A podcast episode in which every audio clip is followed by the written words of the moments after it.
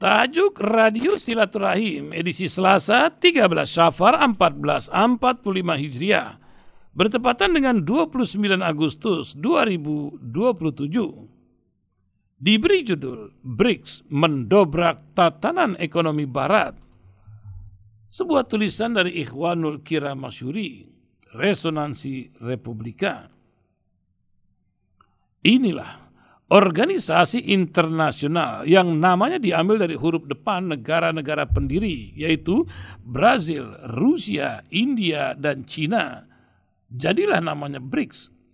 Pada 2009, aliansi empat negara dengan pertumbuhan ekonomi tercepat di dunia ini menggelar konferensi tingkat tinggi pertamanya di Yekaterinburg, Rusia guna membentuk blok ekonomi baru bipolar buat mendobrak tatanan ekonomi dunia yang didominasi negara-negara barat pimpinan Amerika Serikat. Setahun kemudian South Africa atau Afrika Selatan bergabung jadi anggota kelima dalam blok ekonomi baru ini. Nama aliansi negara-negara berkembang ini pun berubah menjadi BRICS. Kini, ada 20 atau 22 negara yang ingin bergabung, tapi baru enam negara yang secara resmi akan menjadi anggota baru BRICS pada 1 Januari 2024. Mereka adalah Arab Saudi, Uni Emirat Arab, Iran, Ethiopia, Mesir, dan Argentina. Belum diketahui apakah nama aliansi ini akan kembali berubah ketika bergabungnya anggota-anggota baru atau cukup dengan BRICS Plus mengikuti organisasi negara-negara penghasil minyak terkemuka sebelumnya OPEC+. Yang jelas, BRICS saat ini mencakup 40% populasi dunia dan menyumbang sekitar 26% perekonomian global. Bandingkan dengan blok negara maju G7 yang hanya mewakili 10% jumlah penduduk dunia tapi mendominasi perekonomian global. Lalu bayangkan, jika Arab Saudi, Uni Emirat Arab, Iran, dan Aljazair dengan kekuatan minyak dan geopolitiknya, serta Malaysia, Indonesia, dan Mesir yang memiliki bonus demografi bergabung, maka kita berada di depan aliansi ekonomi dunia yang sangat besar. Tidak mengherankan bila Barat kemudian mengikuti jalannya KTT BRICS di Johannesburg, Afrika Selatan, 22 hingga 24 Agustus lalu dengan rasa was-was. Apakah blok ekonomi baru ini kini benar-benar akan mengancam tatanan ekonomi dunia yang selama ini didominasi Barat? Apakah mata uang terpadu akhirnya akan menggeser dominasi dolar Amerika?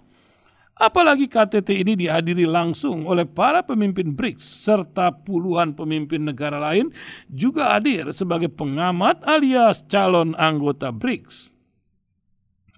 Menurut kolumnis di media Al-Shaq Al-Ausad, Jamal Krishki, kehadiran BRICS merupakan respon dari hegemoni Barat mempimpinan Amerika Serikat terhadap tatanan dunia termasuk di bidang ekonomi. Hegemoni itu bermula dari runtuhnya tembok Berlin pada 1989, bersamaan dengan itu runtuh pula aliansi negara-negara sosialis. Dunia pun gonjang-ganjing, perang dingin berakhir. Kubu liberal barat, pimpinan Amerika telah mengempaskan kubu timur sosialis pimpinan Uni Soviet yang kini telah bubar. Peristiwa besar itu lalu memunculkan tatanan dunia baru, satu kutub atau unipolar. Barat pun mempercayai ilmuwan politik, ekonomi politik, dan penulis Amerika Serikat Francis Fukuyama. Ia pernah menulis buku terkenal The End of History and the Last Man. Intinya, penyebaran demokrasi liberal dan kapitalisme pasar bebas barat – beserta gaya hidupnya di seluruh dunia dapat menandakan titik akhir evolusi sosial budaya umat manusia dan menjadi bentuk terakhir dari pemerintahan manusia. Sebuah dunia yang tidak akan diganggu oleh ide-ide lain seperti sosialisme, nasionalisme, agama, dan ideologi-ideologi lain Fukuyama pun menginspirasi bagi terciptanya tatanan dunia baru itu. Pemikiran dan teori nampak cemerlang dan glamor pada waktu itu.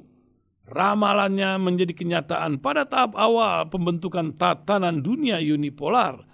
Amerika Serikat pun seolah menjadi sheriff mendominasi perekonomian, perpolitikan, dan keamanan dunia juga memegang kendali dalam pengembalian keputusan internasional dan, mem dan memperluasan pengaruh politik dan militernya.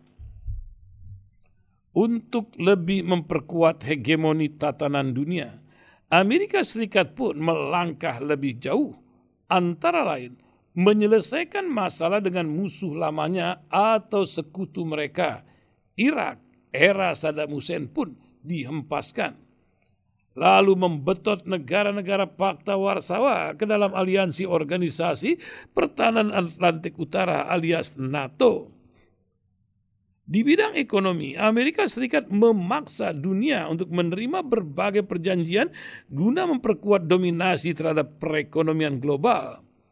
Di bidang keamanan dan politik, Amerika Serikat memimpin perang global melawan terorisme setelah peristiwa 9-11 dan mendorong demokratisasi di berbagai belahan dunia hingga muncul apa yang disebut Arab Spring.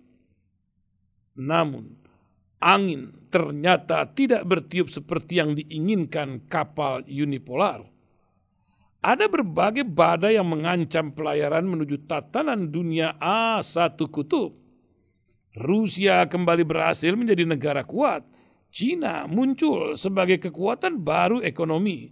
Begitu begitu halnya dengan India, Brazil, dan Afrika Selatan. Singkat cerita, lima negara BRICS telah menjelma menjadi kekuatan ekonomi dunia Tiga di antaranya adalah negara nuklir dan dua negara merupakan anggota tetap Dewan Keamanan PBB.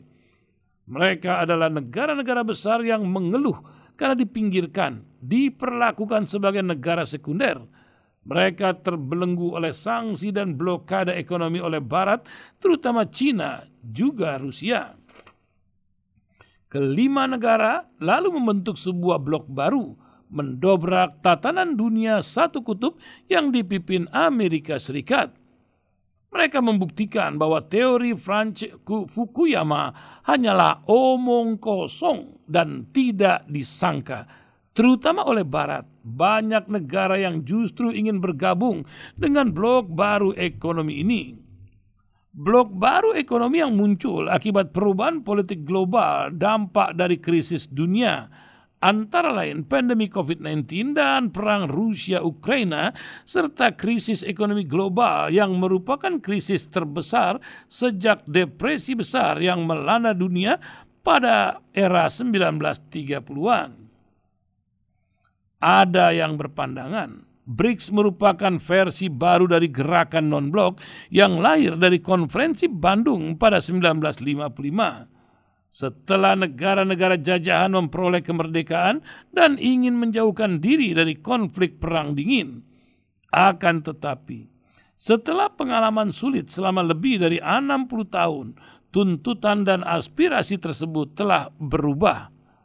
Itulah sebabnya kini banyak negara yang menyambut baik kehadiran BRICS.